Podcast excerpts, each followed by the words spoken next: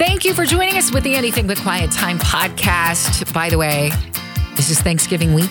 Yes, it is. I yes, hope it is. that your turkey is succulent and moist and lots of gravy on the side. What a nice, great. In fact, that should have been the benediction from church. Well, yes. that should have been, and But it it wasn't. wasn't. It wasn't. and now I'm. I, hold on, hold on. I'm going to write an Oh, e- okay. email to my pastor. May your carbohydrates be complex. Yes. Wow. May your it's getting bad now. Uh, stuffing It's me- oh, man, I you should've had it for a second. I know Okay. that was really good. Um, something that um, I was very thankful for is I don't hear just working in Christian music. I love the songs, but because there's so many, Mm-hmm. there's not a lot that stick out anymore. Not not not new songs, right? You hear Mm. Okay. you hear a song all the time. It's like that's great too. That's oh, here's another good one. Oh, here's another good one. This one from Rend Collective. I got to see them play this. Yeah. And it has just been on my mind for days. Okay, can I comment on what you just said? There aren't too many that stick out. That is an all relative statement, I think, because there are some where a song that might not stick out for me, right, would stick out for them. Well, sure. And vice versa. Yeah. But there are songs, and we then collectively go, oh, yeah, that was a smash. Where, I mean, Yeah. we're crying out loud. You could name any artist from the 70s, uh, Queen. How many of their songs stick out, right? Three? Only three?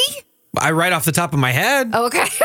I mean, another one bites the dust. We will rock you. But you know, Bohemian Rhapsody. I think Mercy Me is one of those bands in the Christian music world that has just song after song after song that stick out. They're amazing. Mm-hmm. Uh, I look, I'm going back in time, but DC Talk, Toby Mac, I love that.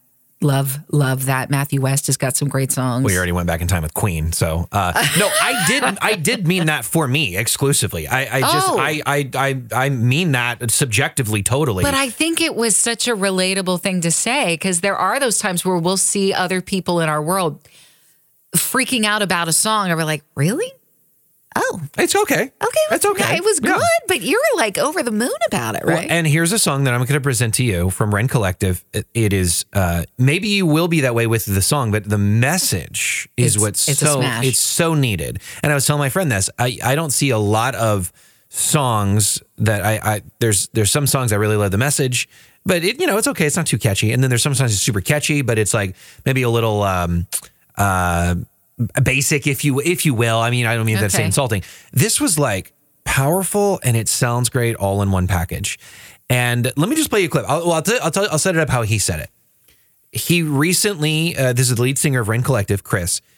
Uh, he recently had twins, and they went back in for doctor's appointments. And for one of his kids, it is a diagnosis that is not life threatening or anything, but it's it's something that will change the trajectory of his life. It will change the quality of mm. of of this, I believe, boy's life. And he said, you know, you can really get in a bad place about that stuff. Yeah. But I've got to remember that God is in control. And so they have this song called on their most recent album called Hallelujah Anyway.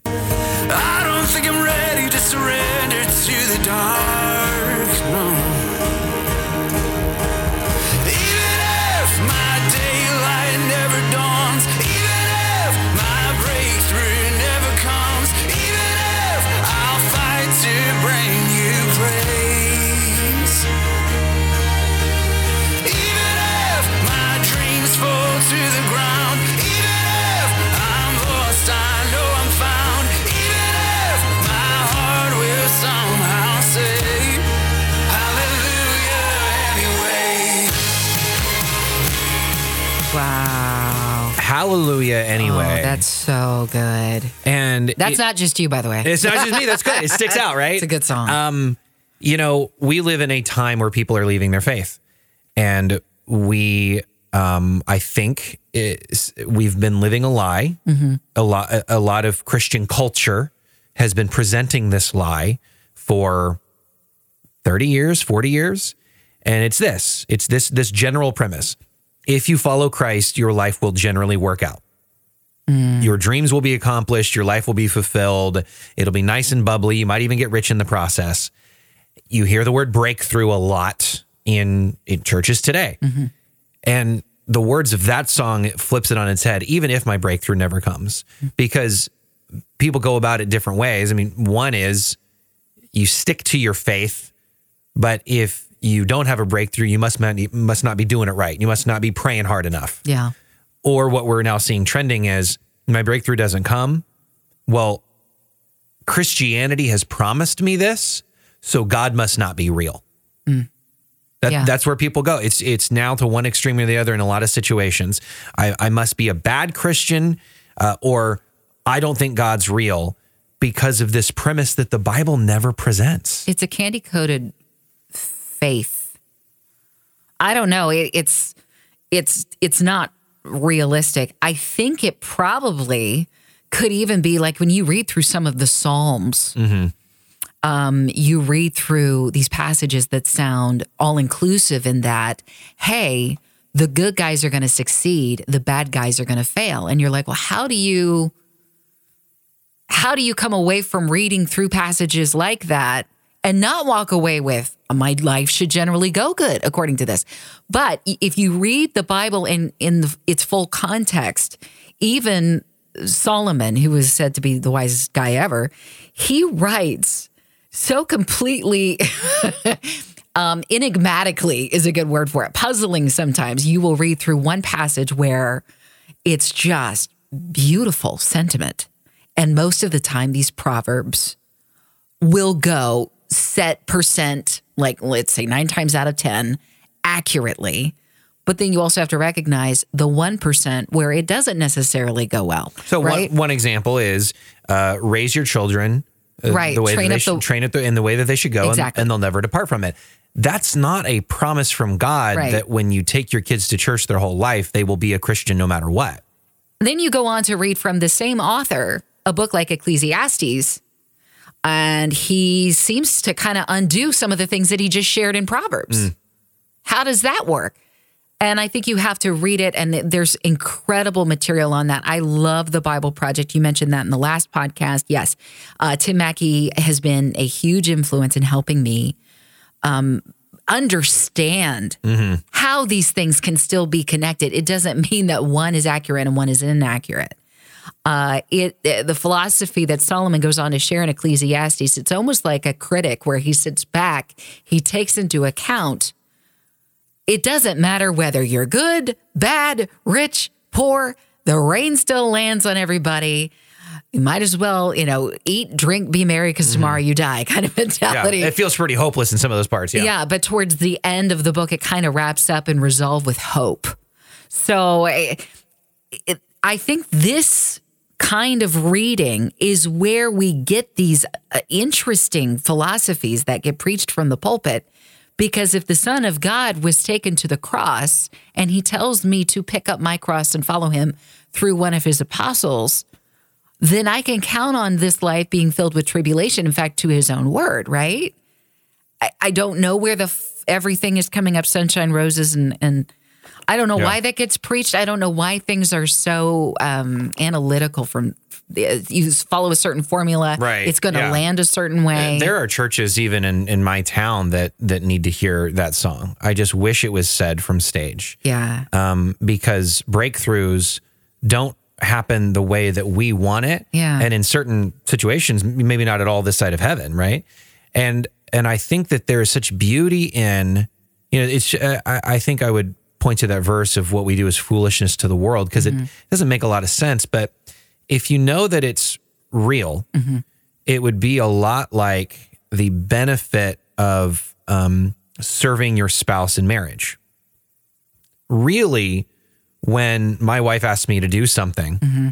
and I just don't feel like it.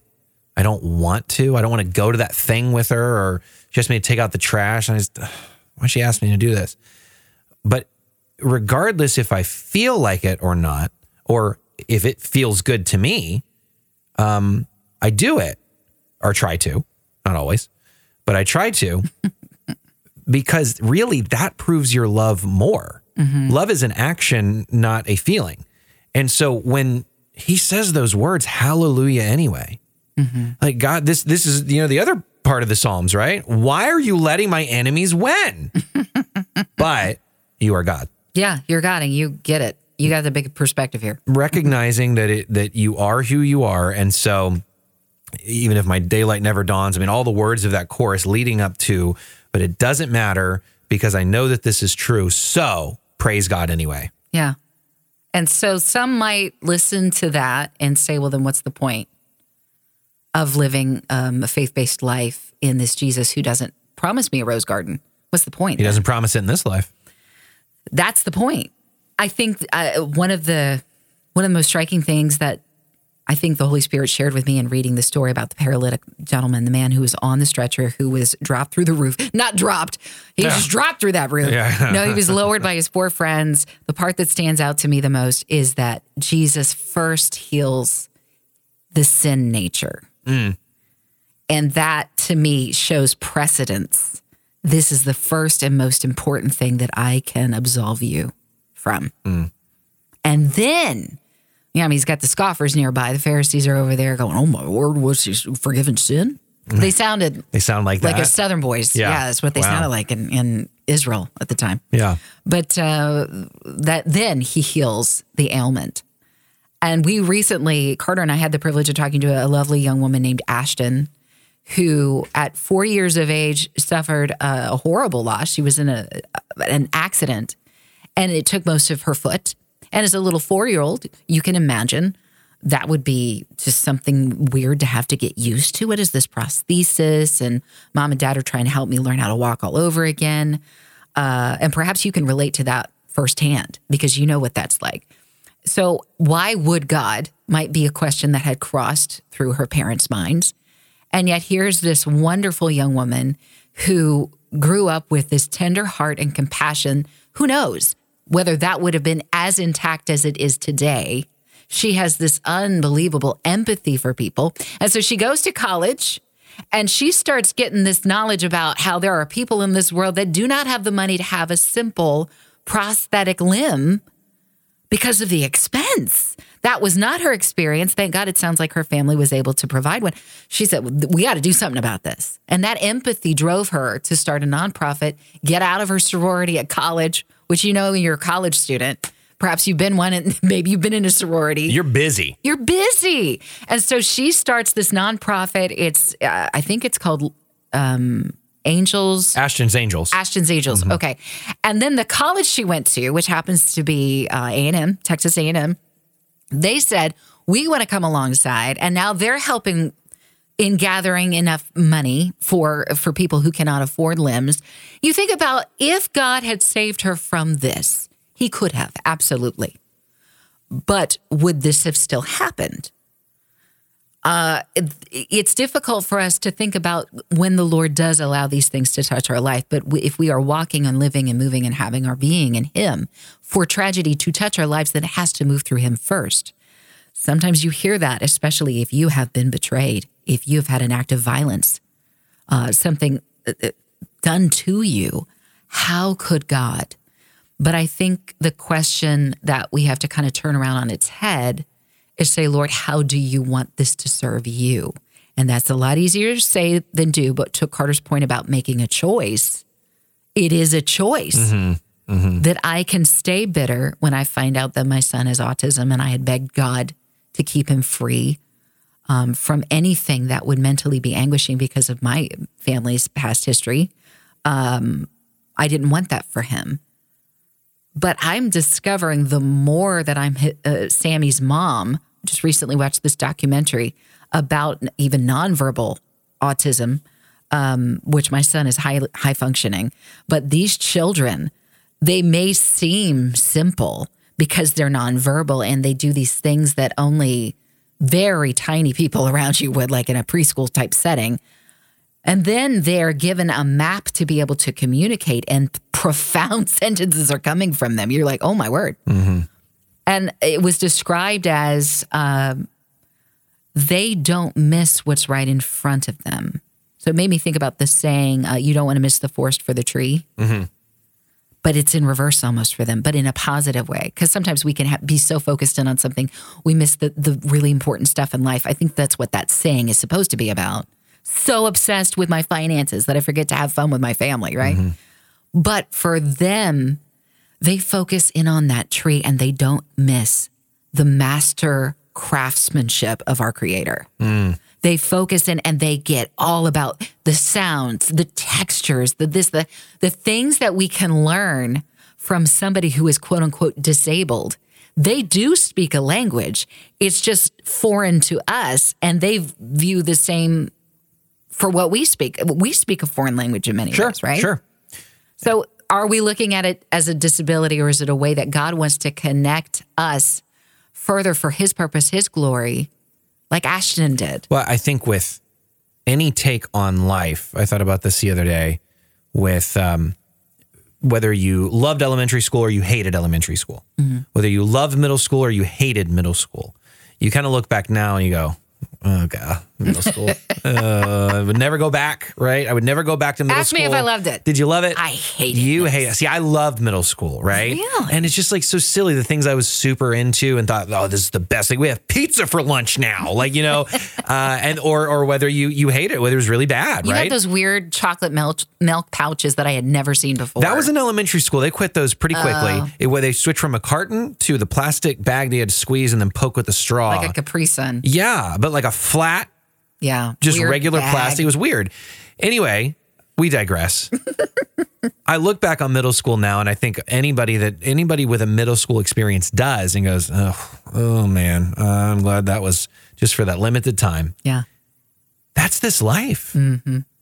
And we might even look back in heaven and go, it was so silly. Yeah. Maybe even to the hard stuff, maybe because of where we'll be Yeah. of, of the the glory and the perfection and the no rush and no busyness and no sadness and we'll just look back on this life of the stuff that either I hated or I thought was man this, this is what life's about and Yeah. go that was so silly Now we're talking to you as a person who believes in Jesus. yeah as a person Right. who believes that there is this incredible hope that we have in him that one day we will be with him forever and get to honor the Lord with our lives that there will be no more tears that th- this is what we believe Yeah, if you're talking in these in this way to people outside of the faith most of the time, I think you're going to get. Now, there are some people of different faiths that may believe, hey, there might be purpose in pain, Mm-hmm. but to be able to, there is no purpose in pain. We got to obliterate pain. Yeah, this You is know? what we're saying is foolishness, right? Yeah. And of course, uh, you know, obliterate pain. I mean, you know,